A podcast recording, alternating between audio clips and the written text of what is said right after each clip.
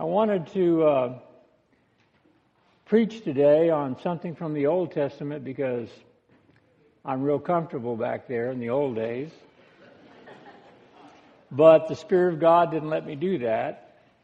He wanted me to speak on something today that is near and dear to my heart. And that's why I've called this sermon, How Will You Be Remembered? I'm not planning on dying anytime soon. But I want to think about that from time to time, and I've noticed that as I get older, I do think about that more than I used to when I was much younger. In fact, in two days, I will be eligible for Medicare. Who would have thought? The America that I grew up in is not the America that I live in today. It is true that sixty years ago, we had racial injustice. sixty years ago, we definitely had corrupt politicians. sixty years ago, we certainly had unequal pay for women for doing the same thing that a man would do. And sixty years ago, we certainly had domestic violence. But quite honestly, the level and severity of these and other shameful facts of our history pale in comparison to the deeply divided country we live in today. At every turn, we're faced with anger and bitterness and even downright hatred for our fellow Americans. If you want to see a line drawn in the sand where there is little, if any, hope for middle ground resolution, if you want to push somebody's buttons, all you have to do is mention these things I'm about to mention to you with a tongue-in-cheek con- comment afterwards. Listen carefully. Legal, illegal immigration. Shouldn't we share what we have with those less unfortunate? Gun control. Do you feel safer with the person sitting next to you packing heat? Abortion. Oh, there's one. What we have with abortion is we have an immovable object versus an irresistible force. It's not going away. Gay marriage. I like what Kinky Friedman said about gay marriage. They should be just as miserable as the rest of us.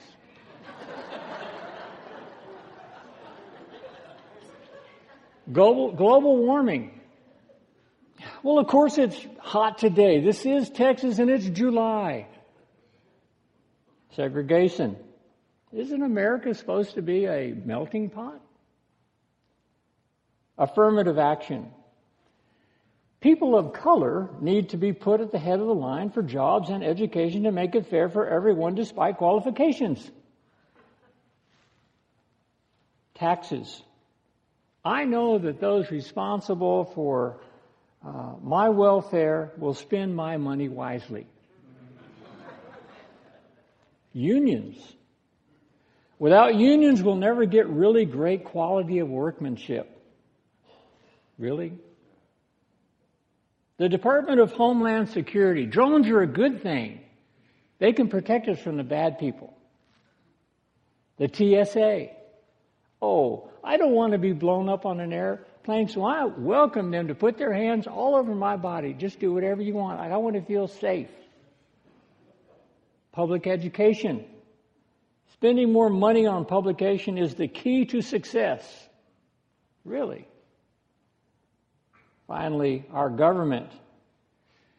The U S House of Representatives and our Senate are both filled with men and women who care only for the welfare of the people they represent and not themselves.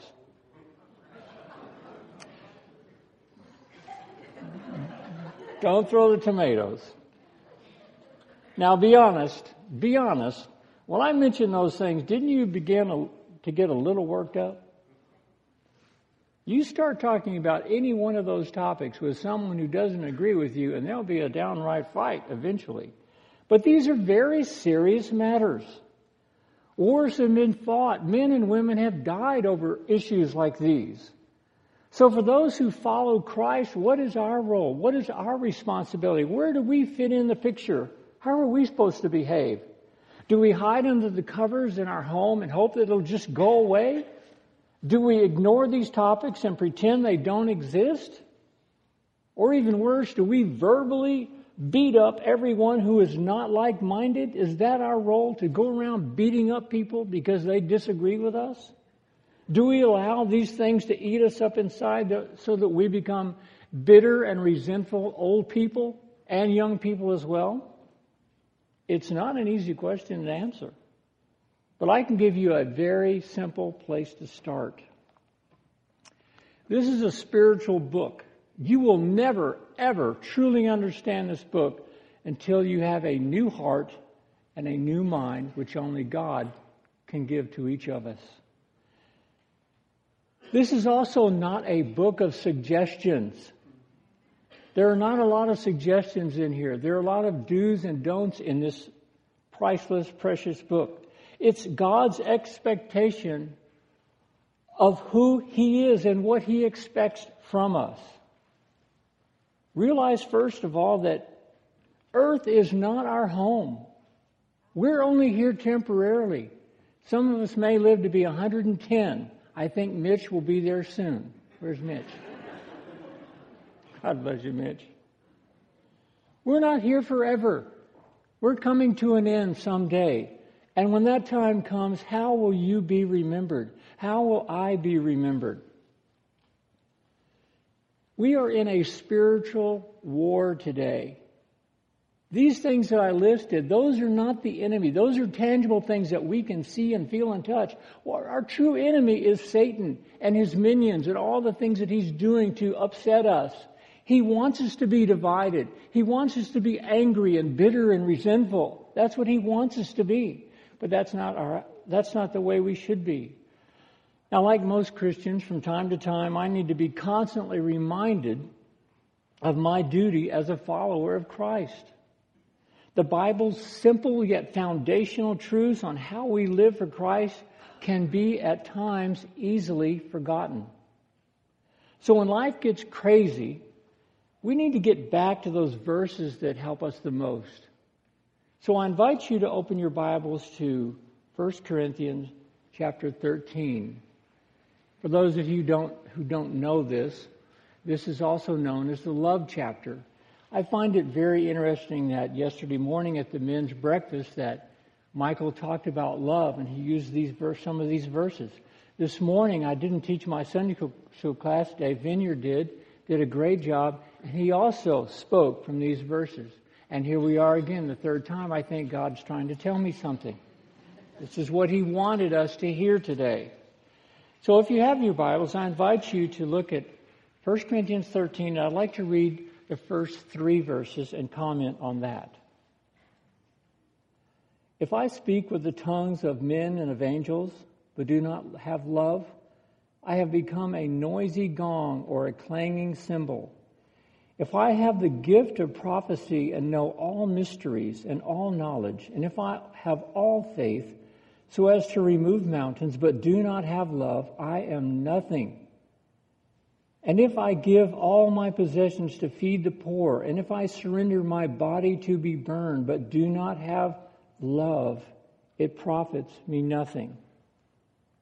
Now, you have to understand that Paul has come a long way, as Ken mentioned last week, what he used to be and what he is now. And believe me, to get to this point in his life, God had changed his life. He's telling us that he understands our role as Christians and how we're supposed to behave in the world as Christians. So Paul had come a long way. He had gone from a religion to a relationship. And that's what we who are Christians can claim. We're not a religious people. We're a relational people. We have a relationship with our Savior. So if my motivation for what I do, if the explanation as to why I donate my time and my resources, if the reason why I give my hard-earned money to those in need or less fortunate is done out of anything less than love, if I sacrifice what I want to do for the benefit of someone else and do it out of anything less than love, I am merely someone who does a lot of yelling but has absolutely nothing to say. Notice the words in these verses. It says, it profits me nothing. If I do all these wonderful things and I don't do it out of a changed, loving heart for God, I'm nothing. All my good deeds, if done for any other reason than love and concern for the person or persons I'm being kind to, in the eyes of God, it will return to me void.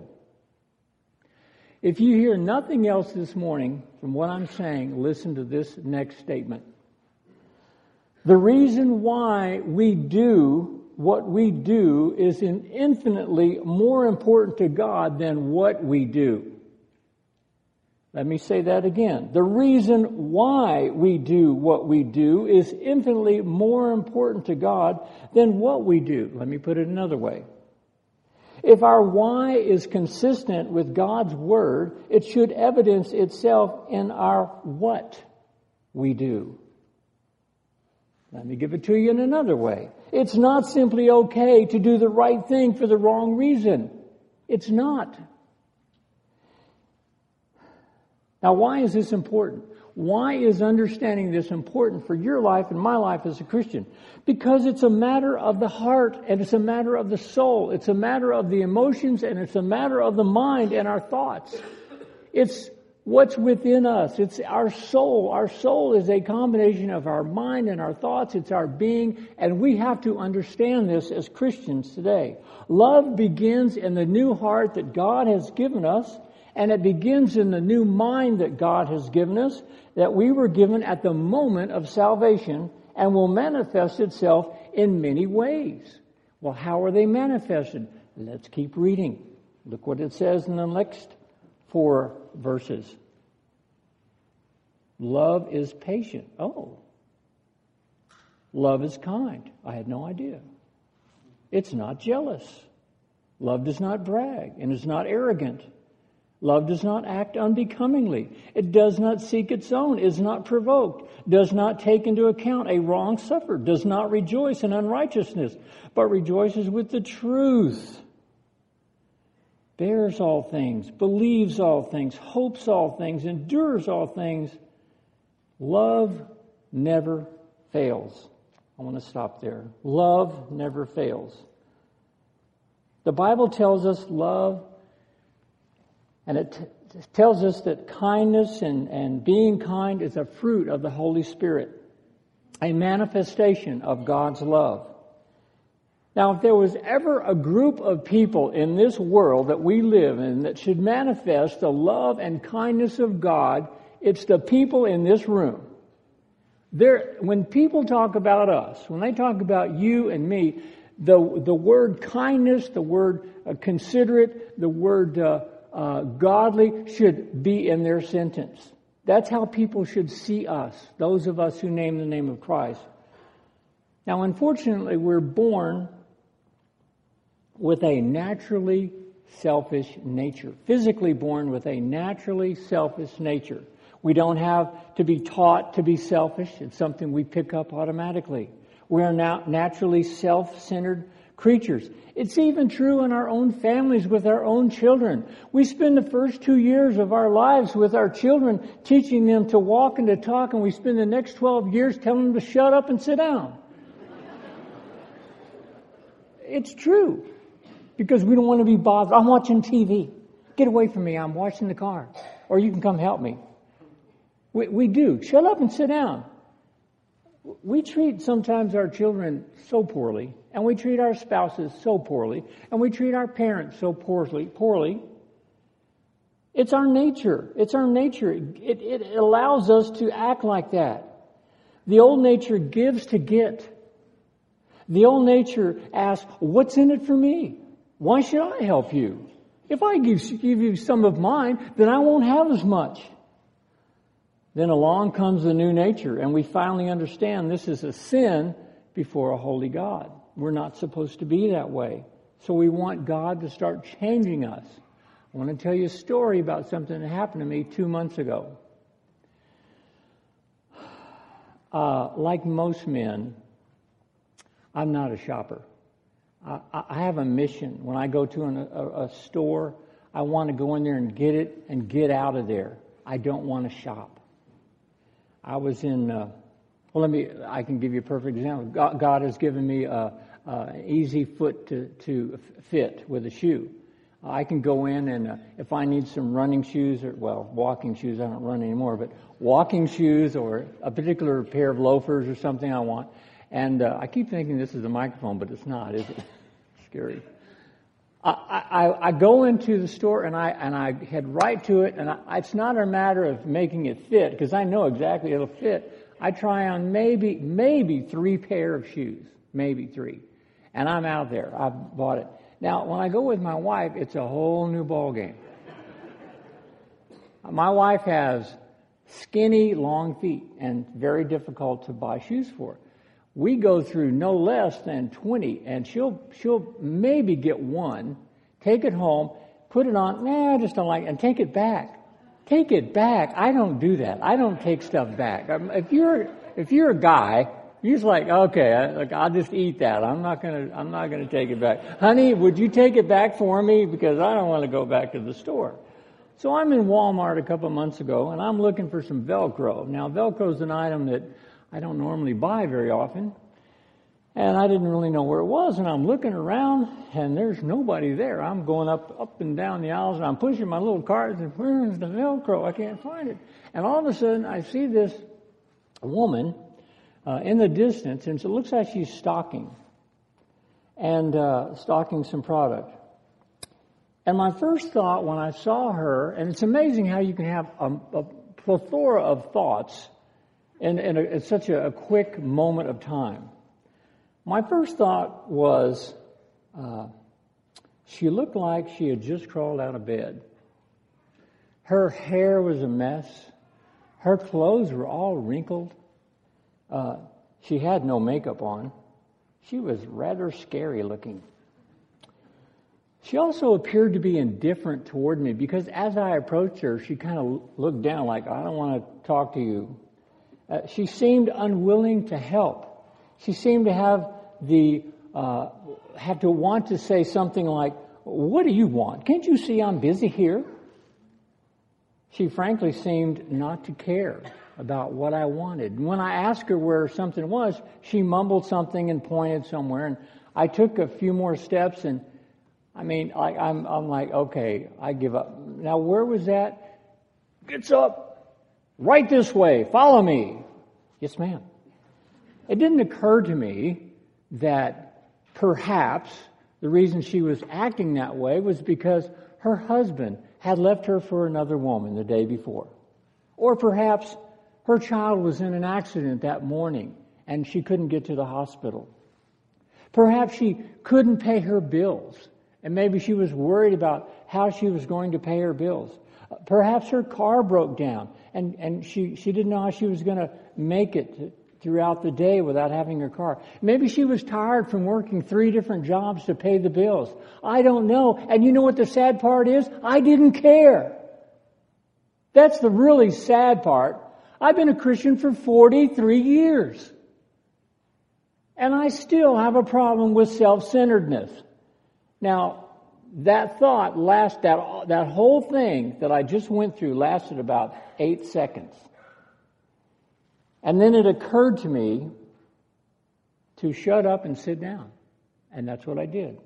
I said, thank you very much. It was very kind of you to show me that. Fortunately, I didn't express what I had thought three seconds earlier. You lazy woman, why don't you wait on me? You're here. I pay your salary. That was my attitude, but it quickly changed because it occurred to me, I can't do that. I want to do that. The nature wants to do that. I want to, I'm a self-centered person, you see. I want to strike out at her and make her feel bad because she had to get up from what she was doing and take care of me. Thank God I didn't. I came to my senses three seconds later. So, there I was. In Walmart, got my Velcro, and I was on my way. But it taught me a lesson about how I still struggle as a Christian with being selfish. And if you will admit it and be honest with yourself, you probably do as well. And it's sad to say our culture is becoming void of kindness. Void of kindness. It seems everyone everywhere is stressed to the limit. It seems that we live in a society that's go, go, go, be stressed, do this, do that, do this, do that. And it's not right. And because of that, I want to share some thoughts with you about kindness and the direction we should be moving as Christians. Turn in your Bibles to the book of Mark. Mark chapter two. And if you would, I'd like to tell you a story about kindness. Mark chapter two, we'll be reading in verses one through thirteen. Mark chapter two, verses one through thirteen. When he had come back to Capernaum several days afterward, this is Jesus, it was heard that he was at home.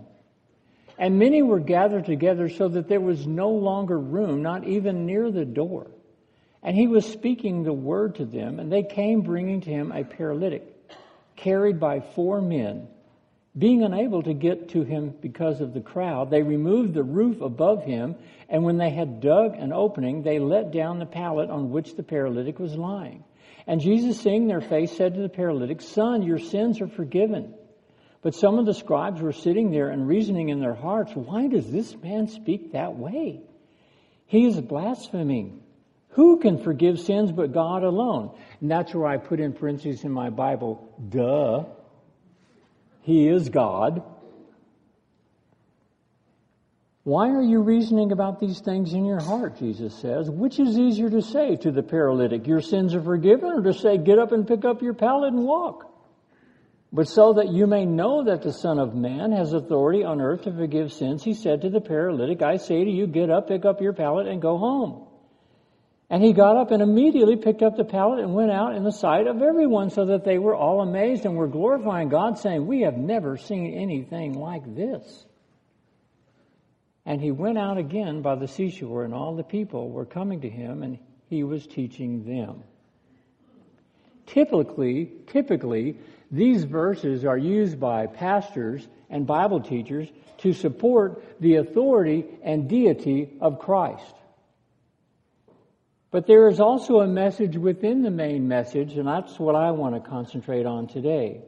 You see, there are two acts of kindness in these verses. The first act of kindness is Jesus healing the paralytic, but the other act of kindness is the friend, the friends, the four friends of the paralytic. Allow me to paint this picture for you. We don't know who these four men were. We don't know what their names were. We just know they were friends. We don't know if they were engineers or farmers or cooks or professors from M I T, or they were shepherds, or they were carpenters. We have no clue what they were, but we do know that they cared deeply for their friend. We only know a couple of things about the paralytic. We don't know his name either. We don't know uh, much about him, but we do know he was incapable of helping himself, and he was totally dependent on the kindness of his friends. We do know that. Now, these men were determined to get their friend in front of Jesus no matter what it took. You know, the Bible says there's no room. There was no room there. There was not even any room near the door. I can tell you from firsthand experience that the Kerrville Fire Marshal would never approve that. He would say, "You are going to have to spend seventy-five thousand dollars for a sprinkler system before you allow these people to come in and hear you teach." Can't you just hear them? Can't you just hear Christians, some Christians today saying, if they were in this situation and they saw how crowded it was, and they're, they're lifting their friend, and they're trying to get him, and they, they've got to get him in front of Jesus, and they see the crowd, and they say, "Oh, it's too crowded. Let's go home. Let's come back another day. I don't want to go there. I don't like crowds. I don't like being around other people. Let, let's not do that." You know, and it's not convenient either. No, they didn't do that. They were determined to get their friend in front of Christ so he could be healed. Perhaps maybe they said, "Oh, this is too embarrassing. This is too embarrassing. What will, what will my friends think? They, they, they figured out that if they could get to the roof of the building, they could tear up the roof and lower, lower their friend in front of Jesus, and that would work. What would that cost? Back in those days, the, the buildings that were, had basically flat roofs, and they had stairs on the outside of the building. In the cool of the evening, a lot of times people would go up and sit on the roofs of their homes and, and enjoy the, the evening. And so that's what they deter, that's what they determined to do. So they wanted to let their friend down through the roof. You can just hear hear them. Would, would they be saying, "We can't do this. This is destroying someone else's property. We're, we're going to have to pay for this. We'll get criticized. We'll get written up in the paper. We'll be on the evening news. We can't do this." They didn't do that. No, they were determined. They didn't care what it cost to help their friend. Can you just hear one of them say, "Well, I'm just not dressed to be in public. If we're going to be on television, I want to have the right clothing on." Can't you just can't you just see that in modern day terminology? They were only concerned for their friend and not themselves. That's a true friend. Someone who is concerned for the other person. Imagine as they took the tile away, tore up the roof, and there's four of them up there. And you know they're leaning over, and they apparently have ropes on either corner, and they're letting their friend down very slowly right in front of Jesus. And imagine Jesus looks up at them, and imagine the look on their faces as they're looking down to Jesus like, "Okay, let's see some healing." And he did. He healed their friend. Jesus rewarded their faith by healing their friend. Hebrews eleven six says, "He is a rewarder of those who seek him." That's what they wanted. They wanted to seek him so that they could have Jesus heal their friend. Do you have any friends that would show that kind of kindness to you? Do I have any friends that would show that kind of kindness to me? Are you a friend like that to someone else? Those are valid questions. My grandfather, my mother's father, was a paint contractor in San Antonio for well over thirty years, for the forties, the fifties, and sixties. He taught me to paint when I was a teenager. Many times, many times, I would see him reach into his pocket and help people that didn't have anything. I would see him pay his employees money on a day that was not payday because they needed gas money or whatever. I saw him do some pretty amazing things to help other people, to do jobs where he only got paid what it cost to pay for the paint. I saw that he was probably the kindest man I've ever known in my life. Well, in nineteen sixty-nine, he passed away. And at his funeral, the the the church held about three hundred people. And there were no more seats in the church, and people were lined up down the block. They estimated there were five to six hundred people at his funeral. Now, why is that? Because he was remembered as someone who was kind to other people. And I remember thinking what an amazing testimony that was for him. Recently we lost a very dear brother, Buzz Kerr. Now I, I knew Buzz as a friend. He never built anything for me, but you would have thought he built half of Kerrville. I remember sitting over here in that service thinking, "Wow, this reminds me of my grandfather's funeral." How precious those testimonies were of so many people that knew Buzz. What a testimony. How will he be remembered? I didn't know Buzz as well as his relatives did, of course, but he was a good friend, and I will always remember that as a great impact on my life as well. Like, wow, I want to be remembered like that, as a kind and gentle and considerate person.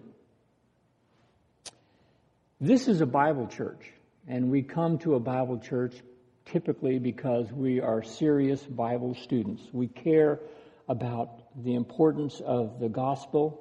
We don't accept the social gospel. Let me tell you, let me put a caveat on that. We don't, we don't accept the social gospel. We do reject the notion that good works will uh, earn us a way into heaven. It doesn't work that way, and we reject that. But we could certainly learn something from those churches who do push the importance of being kind to those in need. Now, they may not all have their theology right, but they sure do know how to treat people who need help. They might not know their eschatology or their sanctification. They may not know their premillennialism. They might not know if they are covenant theologists or dispensationalists. But I'll tell you what, they know how to help other people and to be kind to their fellow man. We could learn something from that. Consider how you might be remembered and live the kind of life as someone who always demonstrated kindness. People may not always remember your name, but they will remember how you treated them. How will you be remembered? Let's pray. Father in heaven, today we come to you realizing that we struggle every day of our lives with what we want to do.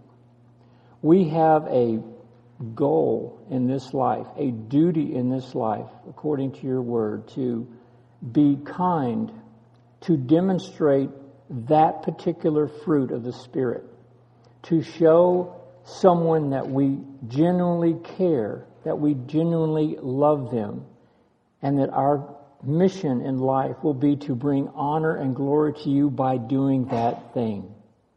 So today, Father, I ask that this short and simple, to-the-point message will ring true with each of us, and we will, in, with God's help, be more kind, be more considerate, because we know that one day we will die too, and that we want people to remember us as being kind and considerate and loving people.